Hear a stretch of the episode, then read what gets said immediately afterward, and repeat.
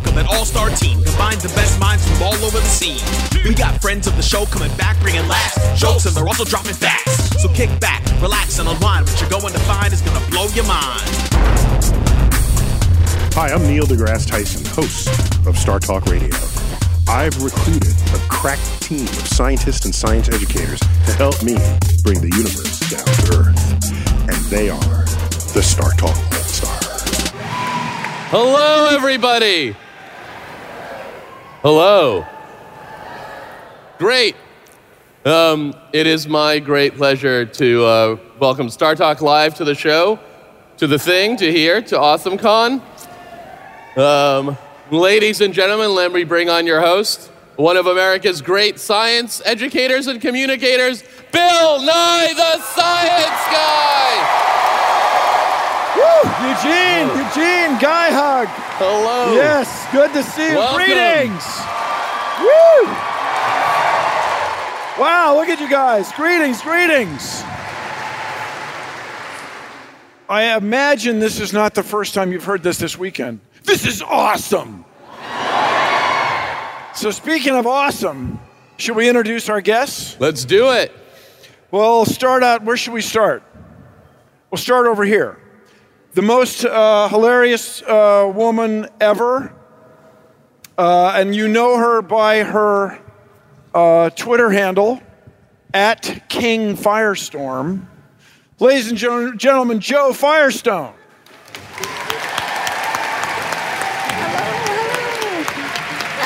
Hello, hello. Hello. Hello. Next in this corner, or this chair, uh, from the uh, Astrobiology Institute, you know him by his Twitter handle, Dr. Funky Spoon. David Grinspoon. David, David, David.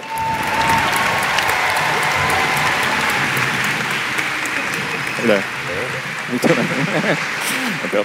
Good to see you, sir. Yes. Nice to see you too. Uh, then in this corner, which uh, is a chair. And uh, I'd give you his Twitter handle, but he said no, just, just Google him. Uh, Harry, Hari Ku- Kundabalu. Hari Kundabalu. I'm doing it again.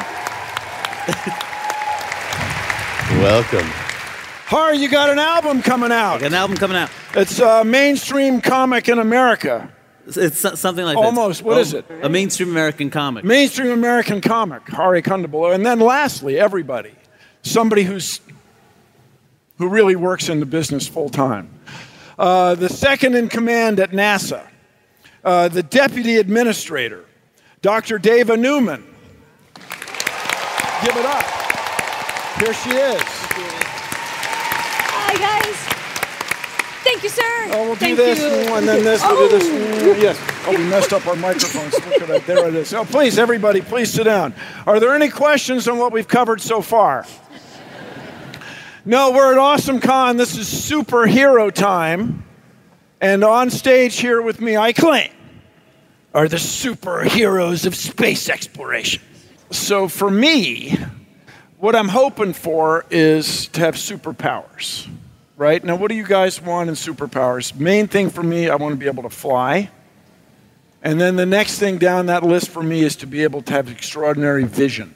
What's, what would extraordinary vision? like how far? See well, I'd like to see stuff? other planets. Oh, okay. Yeah.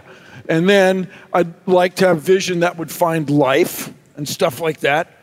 So, to get this started, uh, Dr. Uh, Newman, you are an expert in aerospace and biomedical engineering. Yes?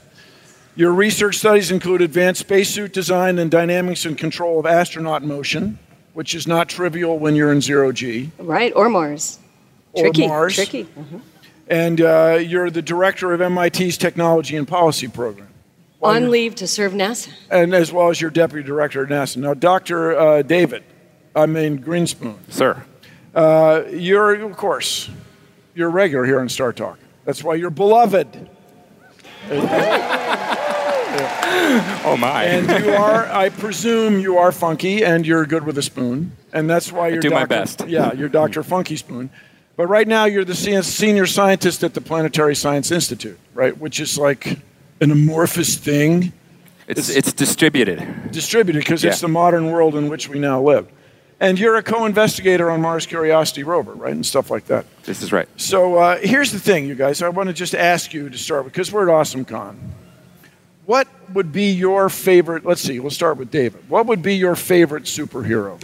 So I'm going to combine a few. So it's Well, Elastic. you what? You can do that? Yeah, I'm going to do it. It's Elastigirl with Spider-Man because the suit is cool. We came up with it first, you know, for a suit for Mars. And I like to fly too. So Batman. So Elasti Spider Bat Girl. That's what I'm going with. Yeah, That's what I'm going with. Cool. And uh, yeah, that's good. So let me Batman just doesn't ask you- really fly as much as he falls incredibly well. Yeah, yeah. and he doesn't ever, seldom gets hurt. What was Yeah. Elastigirl's? I'm not familiar. Elastigirl was just kind of bendy, or what was her thing? Super bendy, cool. Super yeah. bendy. Around, yeah. Nothing got in her way. What and was it- fast. wh- What was the difference between her and say Gumby? Gumby, I think, is more Christian. Oh, Yeah. and green. But, seri- but seriously, you made, a, you made an allusion to spacesuits that are resemble superhero costumes. There you go. But the, the technology came first, I think. Yeah. What technology are you talking about? Advanced spacesuit design has to be, you know, lightweight, mobile, flexible. We're going to Mars. Did you hear? We're Uh, going to become yes, we're- interplanetary. So We're going to Mars. Not you guys. We're not going to Mars during uh, this. Star Surprise, we're going to Mars. Pick a partner. I hope you're with someone you love. Strap in. well, what are we doing in Mars? What are we doing? We're setting up Yeah. shop, or what's happening there? Well, we're already there. We've been there for the last 50 years Right. with orbiters and landers, and the next 50 years are even cooler. We're going with people. So, first, we're going out, space station that's in low Earth orbit, phase one. We've been doing this for 16 years together with the world. Then we move out to Earth Moon in all the 2020s. And our rovers are still hanging out, doing Mars. We have these great experiments. We keep popping off the robotic missions to Mars. And then, boom, boots on Mars with people in the 2030s. This like stuff. Stuff will be there. What's the year that you think that there'll be boots with people inside the boots? people inside the boots in the 'Cause I could send 2030s. boots In the probably now to 2030s, Mars. but it's the 2030s, and it's probably not all of us, but it's my Mars, the Mars generation. Oh, Da- before we go too far along, David, you have a favorite superhero? Yeah, um, I guess my favorite superhero is uh, Planet Girl slash Planet Boy because Planet Girl. slash Planet Boy because she's she's transgender and interplanetary, and she's got spectrometer eyes, multi-wavelength imaging spectrometer eyes, and she's got ion drives on her toes, so she can go in orbit around any planet and image just about anything you would want to. So who wouldn't want that? So, do you have a superpower? Well, yeah, my superpower is um, born of working with teams of scientists and engineers and sending spacecraft to other planets and figuring out what's going on on them and trying to learn the stories that they tell and hopefully uh, deriving something useful from that. I don't know if that sounds super to you, but It it's, it's sounds what I got. super cool. Uh, Dr. Newman, you are the second in command at NASA. That's like a superpower. It is super cool. I have the best job in the world. Maybe the second best. I think it's the best job in the world. Uh, so, at second in command at NASA, what, what is the coolest part of your job? Well, my portfolio is uh, Journey to Mars and being serious about that and our strategy and a plan. We have one. It has to be sustainable over, you know, the next 15 years because we go to 2030. And um, I kind of focus on technology and innovation at NASA. That's a lot of fun. I specialize in education, outreach. I love that. I'm an, I'm an academic, you know, 25 years, former MIT professor. So those are my three big things. And um, then I spend, uh, oh yeah, that time I spend on the Hill and the White House and Schmoozing? I mean, 19, trying to get our $19.5 billion international partnerships. We have over 700 with uh, about 120 nations. So you should ask who we're not working with. That's a much easier Uh, question. well, now that you're working with us, I think you're pretty much covered. there you Yeah. go. I'm assuming you're not working with ISIS. I'm assuming they're not contributing. Yeah, haven't I haven't had no. I just got back from Berlin, and you know, Yeah. I German, feel German. like you should go to a European. job training program and just like sneak in your resume, be like, "What do I do next?" You know, just try to stump them. So, when you say Journey to Mars, we spell that J2M. I like that. That's a good acronym. Is that right? That's my shorthand for it. And so, uh, uh, in order to make the journey to Mars, let me ask you a couple things. What do we need to do? You're in charge of technology, right? I'm in charge of, uh, you know, helping the technology innovation uh, portfolio, but we need a big rocket. So we're designing and developing, and uh, this is real. Our space launch system is well under development. What did, so Scott Kelly just got back. Uh-huh. And what did he achieve that's taken us One year is the well, he's the American that now has the record for the longest uh, duration in space, and it was uh, we did the twin study. If you guys heard about that, because he had his identical twin, former astronaut Mark. Oh. Yeah, both of them. So Scott in space for over a year, and Mark down here. And, And- it's the first time we did genetics in microgravity. So we're doing the DNA sampling now and uh, checking out the microgravity physiology changes. We have to figure this out. I to saw him the other day at an event, and he said his legs still hurt. Uh huh. You know, gravity sucks. He's back on Earth, and It's uh, very, meaning it's very hard to walk it's hard. around You know, and- physiologically, he has to get back, and his feet do still hurt when he has to stand up all day. It's um, Which you make him do. yeah. he retired from NASA. I don't make Because he him works do at a it. Blimpie part time. How did you choose which twin was going to, to Mars and which one was staying here, or did they flip for it? Yeah. Or No, do you no. know if it was actually the twin you thought it was, or if they were like, uh, No, no, no, no. Yeah, it was. Uh, they're identical too. No, no. Scott went up, and, and um, Mark stayed here with, with Gabby, his wife, Oh, Gabby right, Gifford. right, So Is Scott single? he has a serious uh, partner, I believe. Interesting. I think they made it through a year in space, so that Well- that's a, shows the test But he's I like- that's long distance. yeah and he's, a, he's Actually- in space a lot, right? Actually, it's it's not all that long distance because they're in constant touch. the guy is talking to you all day. It's like you never, you can't just leave a voicemail. You know. But what did we learn? what did we learn? So, um, you know, over a year, and he was with uh, Mikhail Kornienko. You have to, that was his partner, his Russian partner. So they did the experiments together, both, you know, NASA and Russia. So we're learning a lot, again, about how a human performs, a human body performs in the weightless environment. This is for a year. Our Mars mission is over three years, some in weightlessness, some on the Martian surface, which is 3 eighths gravity. And we're looking at technology development too. So he performed over 400 science experiments during his year. So he never really took a day off. Uh, not a lot of vacation, and you can't leave. You know, you can't Yeah, just yeah. walk out the back door. Yeah. So it's that the flight to well. Mars. How long will it take to travel from Earth to Mars? So the you know round trips it, about eight months to get there, but just think of it as like about a two-year round trip in transit. Right. But hopefully, we stay 600 days on the surface of Mars exploring. Now, when you say 600 days, 600 Earth days, 600 sols. Yeah, that's a, that's debatable. Uh, let's say 600 Earth days, since I'm kind of counting in Earth days right now. And 600 Okay. days is also just 600 days. Just checking.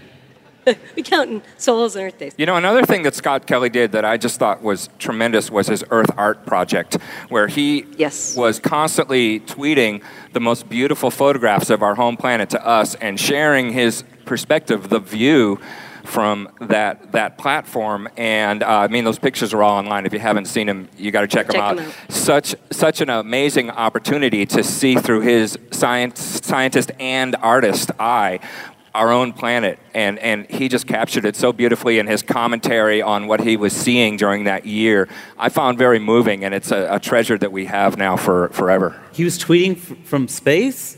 There's Yeah. internet in space? You don't follow him? No, it's uh, they got it's like it's like the space program, man. They can do all kinds of stuff. How do you get the internet from space? Well, He we kinda knows a guy. Own all the satellites, and uh, Kate, you know, Oh, those right. KU band, those are. Oh, they're probably we- closer to the satellites than we Put are. up those All right. satellites I don't know, up like there. how it happened that like he got to be the one. Like, was he like, you know what? I have a twin, so we could do like a double study. Was he like kind of leveraging that? Like, how did that happen? Well, he's, he's a very yeah, he's a very senior astronaut. He's great, and um, then we came up with the the twin study. Uh, we only have one pair of identical twins, you know, but he had been selected to be the commander of this mission. Ever wondered what it's like with two astronauts and so on? Yeah. uh, so and it, but and we'll see what we'll see what happens. Because it takes quite a while to analyze Uh, everybody's we'll, uh, we'll get them done in the eyesight next in the next six months. Uh, the, all the DNA, the DNA sampling. I mean, all the other. We have a lot of the What- scientific results. What kind of stuff are you looking for? Like what? Well, changes in and there's mus. I mean, so you look at um, radiation isn't a huge problem in low Earth orbit because we're shielded. That's nice. So we have this nice protection, but just in low Earth orbit, not you know we get to Mars. Musculoskeletal, the bone uh, we lose uh, typically you lose one to two percent bone mineral density per month. Here on Earth, that's per decade. So that's why it's a Wow. worse. But It's so in a we have trip, round trip countermeasures. to Mars that you would lose. Ec- Well, a lot. but we have countermeasures. So you exercise up to a couple hours a day. You might, you know, there's some pharmaceuticals, but uh, the important thing is we keep our astronauts safe and healthy, and that tells us a lot about, say, osteoporosis down here on Earth. You know, because it's such an accelerated So- response. I think anybody who's ever seen the movie 2001 Space Odyssey would say, that is awesome. And the reason, part of the reason it was awesome, it was spinning, right? The space station is spinning, creating some artificial gravity. But uh, right now, the proposal is to punch it and go to Mars fast enough, exercise enough on the way, and take the right medications to preserve bones. See right? if we can preserve muscles and bones. But maybe we have some small, you can do small short arm centrifugation that fits in the craft. That's a really interesting concept, you know, like a spin in the gym. You know, imagine instead of the elliptical, it's a, could be a spinning thing. So we're still, thing. you know, playing Meaning around you with the would be in a spinning thing and, you, and it would. Well, say the spacecraft, you know, Yeah. you know what, you know, 2001, that was fantastic. Engineers love it, but that's expensive when you have a two kilometer radius, right? Tell me Right. about it. So let's do a smaller one because Yeah. you know we have Like great one budgets, kilometer. But, well, uh, a little smaller. Let's do a normal, and then but we could spin Oh, inside. Just, just a second, David. Just a normal blank. What? A normal what? a normal spacecraft, normal Mars spacecraft. A normal and Mars shape. spacecraft. That's what I think about every day. Every And then we could off have little, shelf. think of like little spinning beds inside. See, that's Yeah. cool. That's still artificial gravity, but within the constraints of a normal Mars spacecraft. So let's say that problem is solved. What is the biggest challenge? the biggest challenge for getting people to uh, become interplanetary, because we will become interplanetary, I hope sooner than later. That's what I'm working on. Biggest challenge is the will. Biggest The challenge will, is the deciding will. to do it. We have to focus, just deciding yes. The biggest challenge is just saying yes and getting all of you, getting all the people behind it say that first answer why. Why are we going? They're the enduring questions. Are we alone in the universe? Is there life? Has there been past life? That's the why. Biggest challenge is just say, let's just say yes and So- stay the course and don't get, you know, derailed and just focus, focus, focus, and then we get there. We will talk about that coming up in the next segment. You've been watching, you've been listening to Star Talk Radio. We'll be back right after this. I say radio, Star Talk Podcast.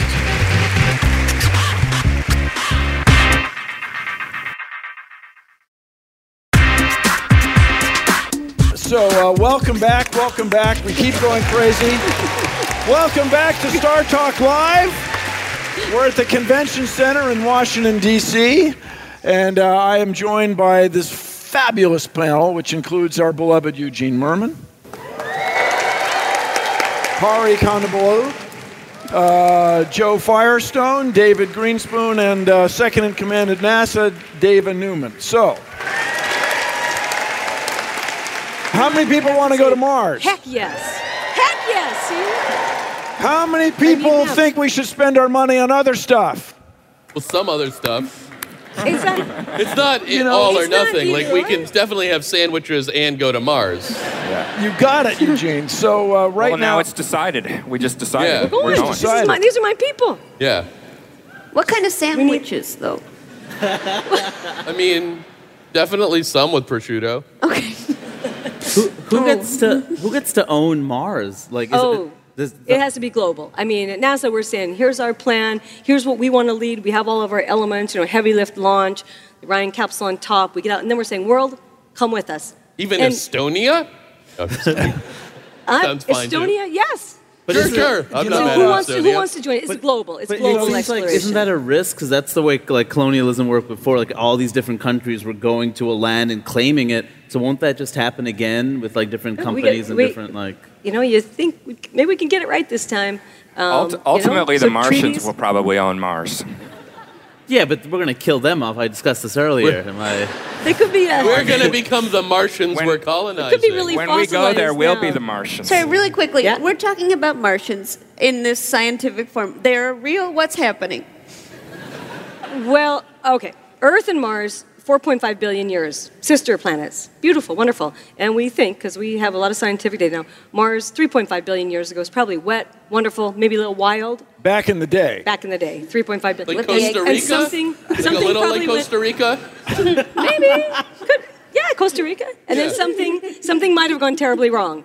Well, what went terribly wrong? We Too we- many parties. Too many parties. We'd like to figure that out because that tells us a lot, again, about Earth, about Pura spaceship vida. Earth. And so if there's past life, it's probably kind of fossilized, and you know, that's what we're looking for. Past life, probably. So a couple things, though. Literally, uh, there is a space treaty from 1967. And Signed by John Lennon. imagine no. Let's see. Imagine no uh, land boundaries. So this that the um, the wording of it is a little bit vague of the space treaty, kind of deliberately, because it talks about going to the moon and other celestial bodies, like people. The Mars was a long way away. Nevertheless, Mars is getting to be within reach. It's getting to be a reasonable thing that people might do. And if we, we can really do this, I just, my opinion, which as you know is uh, correct, is that it's just not so easy to get to Mars. It's just not, it's not like these guys came, hard. they came from Europe and they went across North America. They came from Europe. They went to South Africa and they they started uh, eating things and setting up tents and stuff. But on Mars, it's a much more difficult deal. Well, there's also a big difference, which is that there were people here uh, when Europeans got here, and they weren't always recognized as people, and that caused a lot of problems. It seems as though there are no people on Mars, so the setup is inherently different. But what about what what about the uh, what about the role of uh, of uh, protecting the role? Let's say the uh, objective to protect Martian life if it's found. You know, Yeah, Carl well, that's We Sagan- have- one of our big scientific objectives now, of course, is to find out if there is Martian life so that we don't inadvertently do something really stupid to so, it. So that along that line, we're sending robots, right?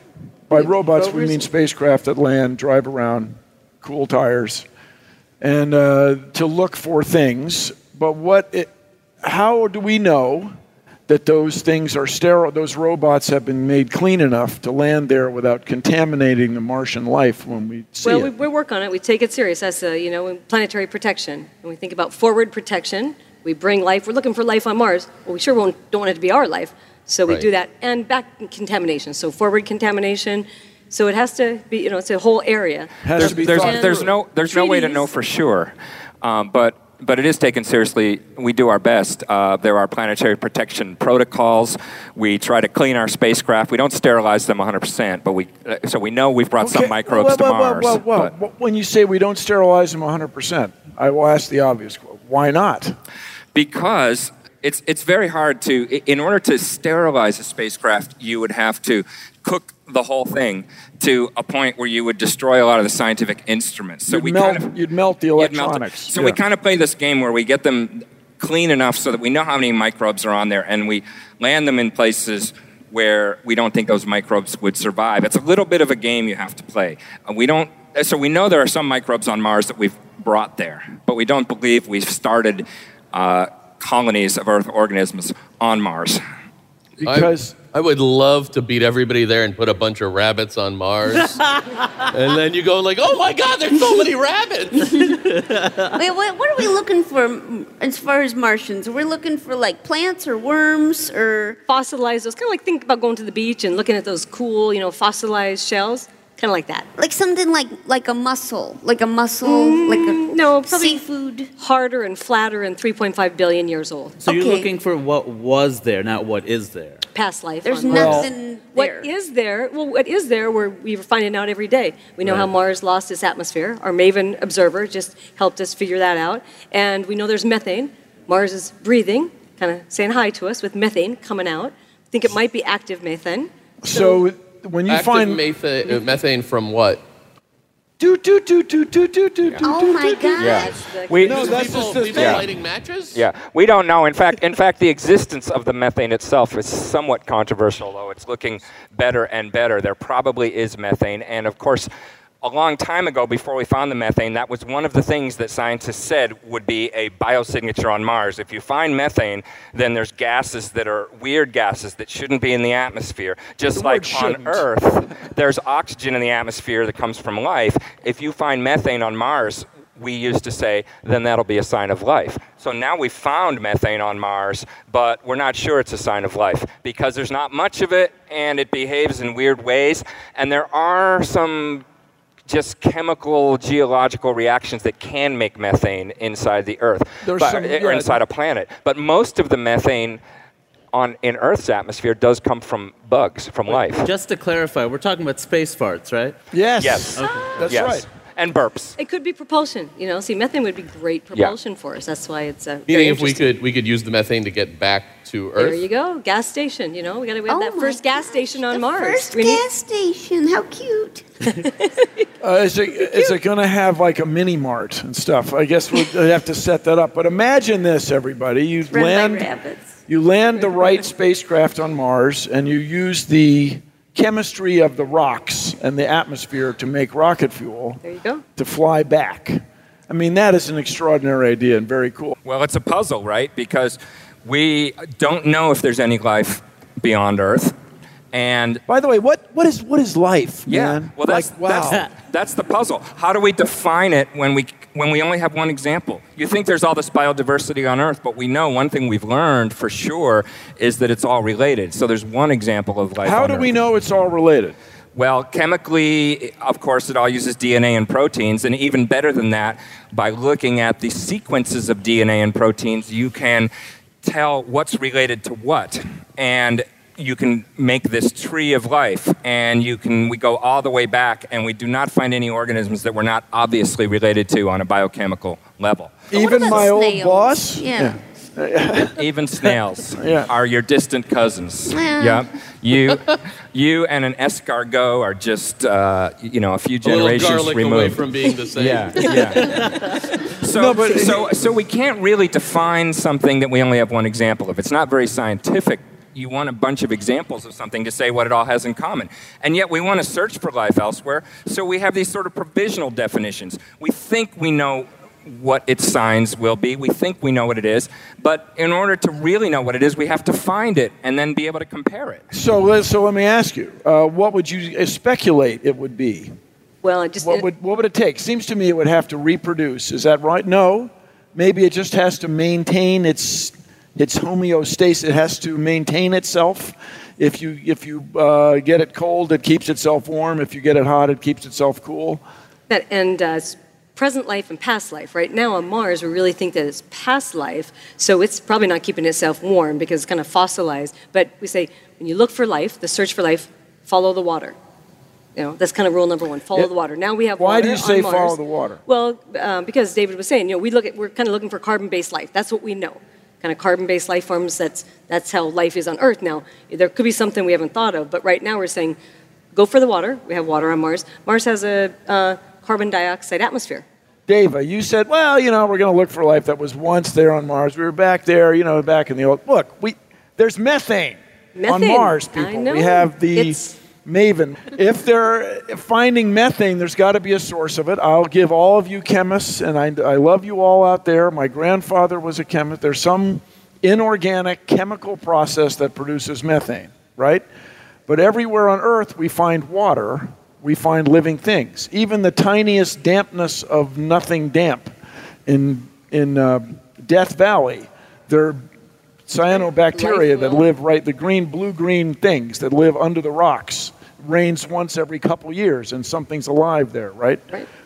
All right, so if we're finding methane on Mars with, uh, what is it, the Trace Gas Orbiter is out there, and Maven, and we're finding liquid water in these recurring slope lineae, right? And the geologists love, they love the Seasonal, Latin. yeah, exactly. Seasonal. So some it's a little rivulet, a little uh, rill, a little drip of water lots of ice every on year. the poles. Hari, I like it. You can't see it on the podcast, people, but he is inquisitive man. Oh, I'm He's just hanging kind of- on this. Like, how much water are we talking about right now? Right now, just a small amount. Briny, salty water. You don't want to drink it yet. But the great thing is, we knew there's ice. there's ice on the step poles. in? But now this is Al- almost none on the surface. yeah, and this is seasonal. So when you know it's seasonal, uh, but you know so we Oh, have but look, every yeah. Martian summer there's a And little it's waterfall. cool. It's fantastic. I'm Okay, with you, that's Bill. not I am, nothing. I am with you. Wait, it's are Is it you a real making that up? waterfall? Are you making that's true? I am with didn't. you. That's not a thing you just lied about. That's No, no. No, no, not it's- about that. No.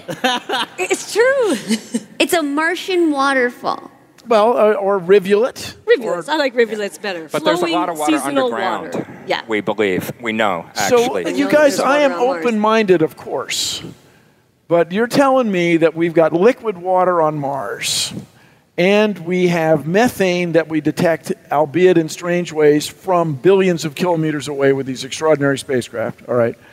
And you are not optimistically optimistic am, about finding I am something completely still optimistic. alive? I, and I think it's going to be sooner than later. I'm not. I, I, I don't think there's life on Mars today. By life, do we mean Which, And I think actually that's a good thing. I th- I'm optimistic that there's no life on Mars today because that makes it much less complicated for us to do the things we were talking about earlier and not be wiping out. Okay, just a biosphere. minute, European immigrant man. Yes.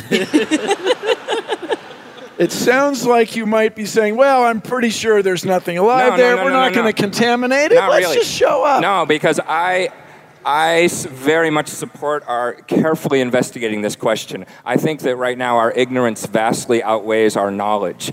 But my interpretation, Even even when it comes to people running for president. well, I think you just answered the question. Yeah. Um, so, but but. But I am a skeptic as far as the methane we've seen and the water we've seen indicating a biosphere. Why I- why are you skeptical of that? Because I think that on a planet like Earth, you look at if you were a Shown alien here. it- for instance, this room. If you were a, an alien looking at our solar system from afar, there'd be this planet Earth that has a flagrant biosignatures. This oxygen is off the Flagrant. You people Flagrant. are flagrantly Flagrant. signing your Bio- bio-ness. I don't think a planet like Mars that has very subtle potential biosignatures will ever be alive because on a planet like Earth, the biosphere is coupled to the active biogeochemical For those of you watching the podcast, his I'm- arms are I'm just waving waves. my It's arms. huge. Could there making because Earth has snow angels in the sky. Earth has this active hydrological cycle with rainfall and evaporation. It has plate tectonics. The geology is alive. The chemistry of the interior is in communication with the atmosphere. He's still waving his arms. I'm Yeah. waving my arms. But it's- and we on can Earth. It's now become all wait. modern dance. on Earth, life. But, but do He's you out think of his there's- chair to get Do you the think arms. there's like a, like like microbes in the water and like? like That's what I guess think. There aren't, What, I, like, what I'm saying is that on Earth, life, life rides the cycles of an active geological Right. planet. Mars, in that sense, is a pretty dead planet. I think, as David was saying, we will probably find signs of life in the past when Mars was a less dead planet. But if I had to bet, I would bet that, we, that Mars does not have life today. So including speaking of betting, speak, speaking of betting, they won't take the bet now. Uh, I'll bet a dollar and we'll figure it out in what 2032. Yeah, yeah. T- well, actually, that. that's Maybe a great sooner, question. maybe. One dollar bet 2032. There's a say- microbe. With You inflation, with inflation, we get with inflation. Wait, is that a dollar in 2016 dollars Yeah, yeah. or 2032 I'm taking the inflation. I'm happy to go with inflation and it'll be around three dollars or whatever. But let me I'm not a recommend monster. let me recommend you go with 2033 because that's a favorable orbit. Actually, just if you just a, a friendly amendment. Oh, I'm not saying this one will be there. It's, I'm just betting on the finding a microbe. So, I say yeah. I would go with 2033. Okay, 2033 Yeah, yeah. it is. And we'll be there. We'll A be friend- there. a friendly So when do you think we'll be on Mars? You're the most Well, we are on. Mars today with five vehicles in With- orbit and sorry, with surface. like a group of kids playing soccer. Three kids, group of kids, kids playing Mars Generation, the 2030s. Yeah. Definitely.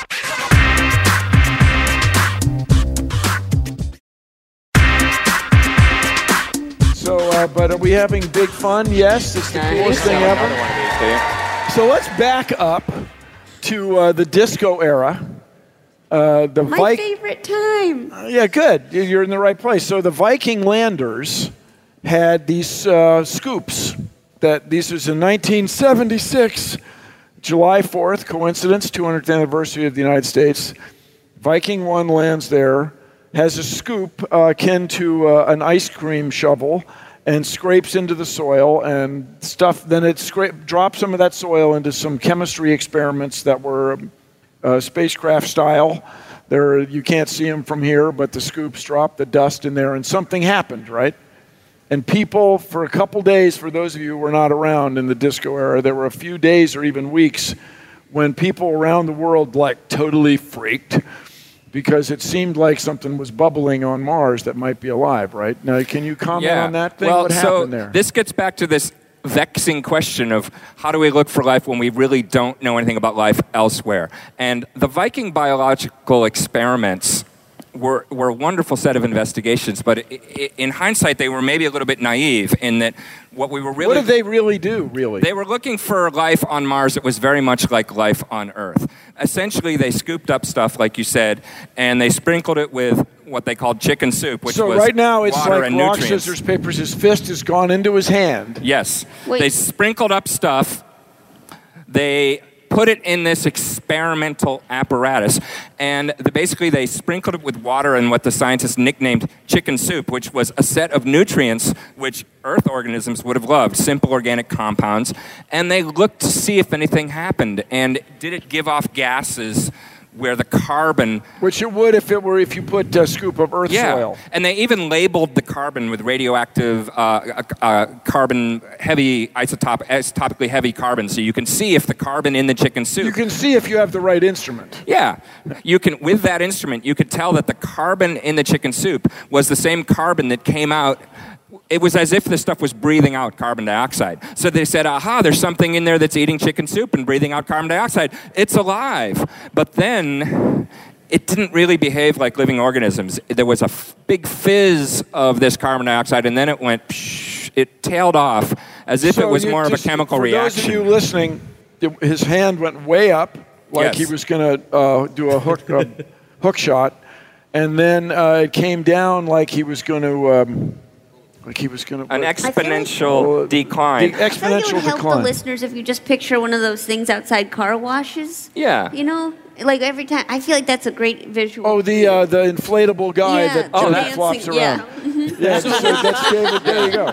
That's a that's so, a good so Yeah. say Yeah. we didn't So- find life in the 70s? So it, it, it, it first looked like it was behaving like life. It breathed all this stuff out. And then it looked more like, um, like pop rocks or something where, Right. you- where something fizzes or, or Mentos and Pepsi where something fizzes all of a sudden and then just dies off. If it was organisms, it would sort of perpetuate longer. So it ultimately had a shape over time where it acted like some chemical in there was really excited to react with the Right. stuff we gave it. We it brought wasn't pop rocks to Mars, and Yeah. pop rocks were like, we're pop rocks. exactly. but they didn't find life. So it fizzed, but it Yeah. didn't really metabolize, Yep. Unfortunately. that, the way we would understand it. if Yeah. we're right about it. Could be once you put it out in the ultraviolet radiation of the Martian surface, you killed everything anyway, and the whole thing.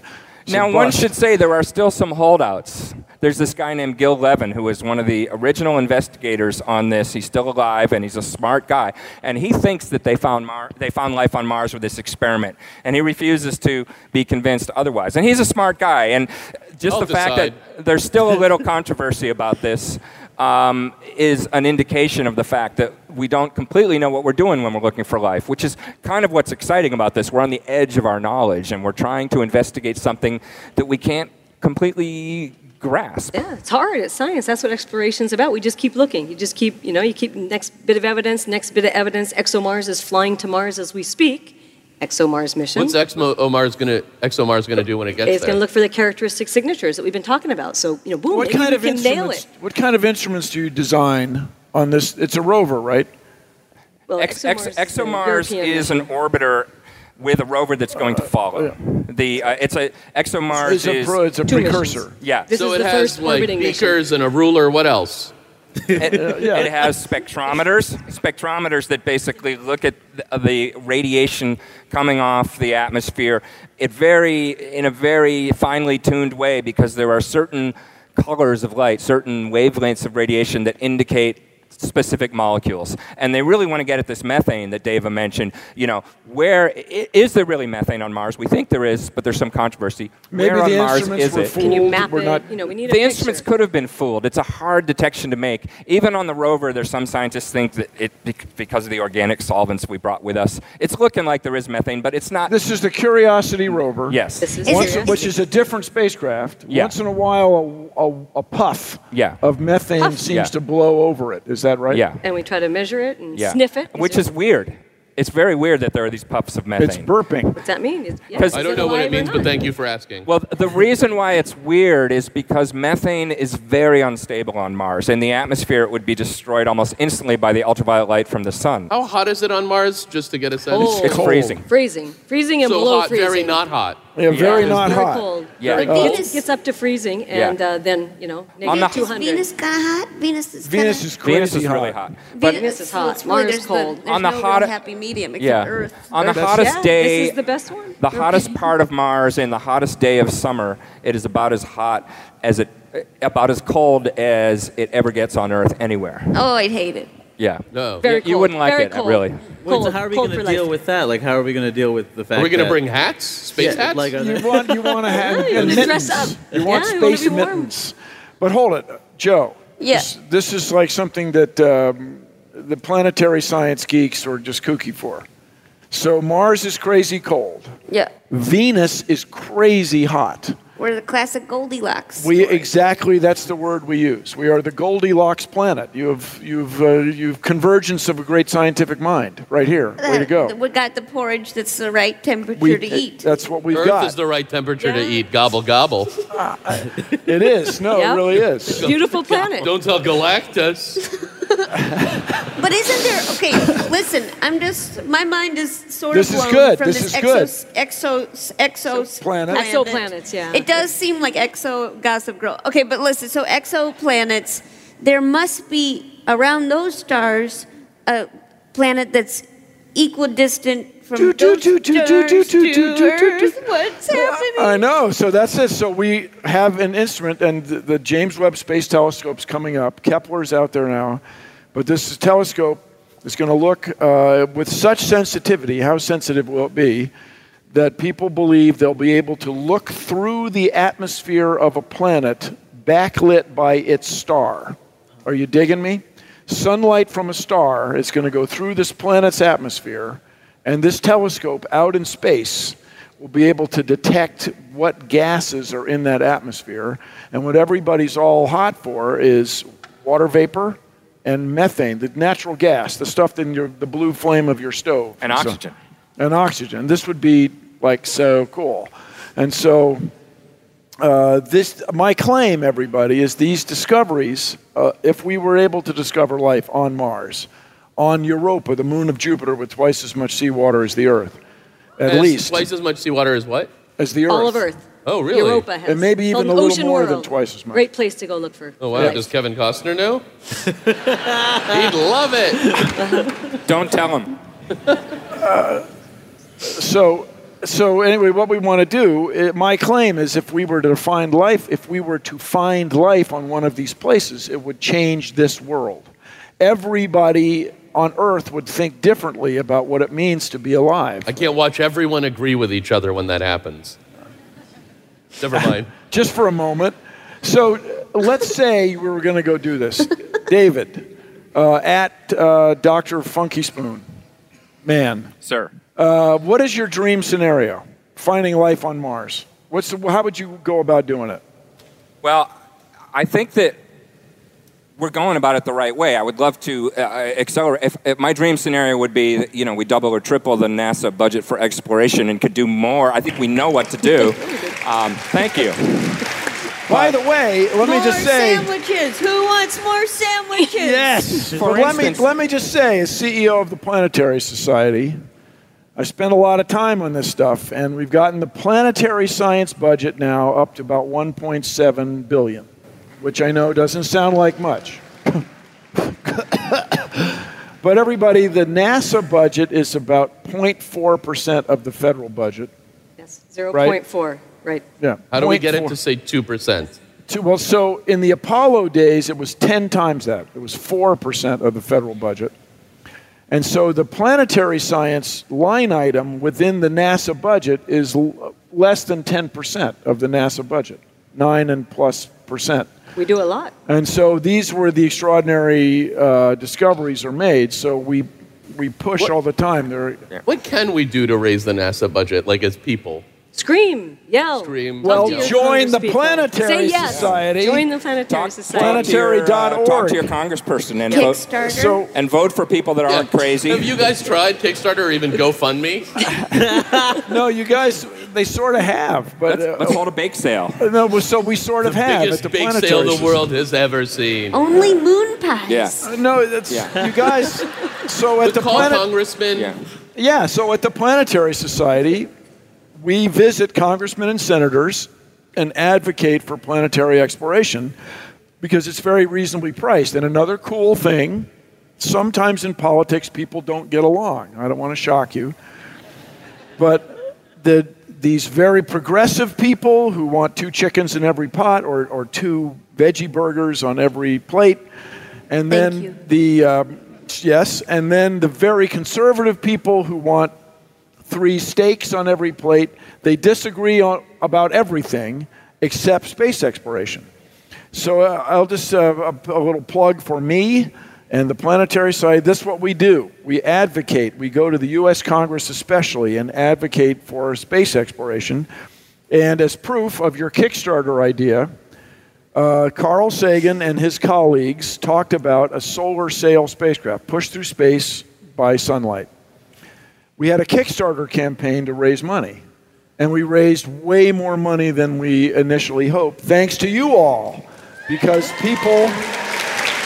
And it's, it's not about solar sailing exactly. It's about people supporting space exploration. What did we do with the extra money? How can I be a part of all this? Uh, we're going to fly a second spacecraft. Uh, Okay. Yeah, we're going to fly a second spacecraft on the Falcon Heavy, which is a SpaceX rocket.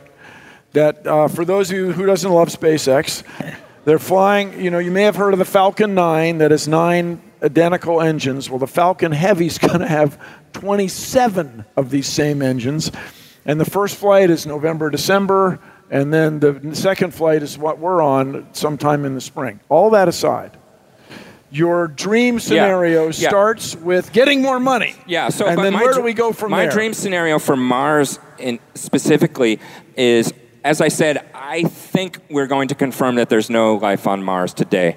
Um, but I want to be really sure before we go do other things there. So we got to check out this methane, figure out where it's coming from. If it's not life, it's telling us something really interesting about the geochemistry of Mars that we need to know. But my dream scenario, for Mars, is, as, as Dava mentioned, the possibility of finding fossils. There should have been life on early Mars, given what we know we'll either find fossil signs of life on Mars, or if we study Mars really carefully and understand those early environments and find that there was no life ever on Mars, that is also a really exciting thing to find. It tells us something about Earth, that there's something special we don't understand. Everything So- we learn about stuff in outer space informs uh, what we know about the Earth. And I claim that the more we know about our solar system and other solar systems with other stars and exoplanets, Jo, the more it informs uh, ourselves and, uh, and where we all came from. This is the two deep questions. Are we alone in the universe, Jo? And where did we all come from? I just bought a 96 set DVD set from greatcourses.com that's supposed to tell me my place in the universe. Go, good. That's great. So That's uh, one way to find while out. While we Yep. find that out from the DVD, hold it, hold it, you guys. I just want to thank you all. This has really been a cool discussion. Everybody had these terrific insights, asking these fundamental questions about the nature of life on another world. How would we find it? What would it be like? How would it affect us? How are we going to get there? Uh, even how are we going to pay for it? We talked about all this. This has been like the greatest StarTalk Live ever.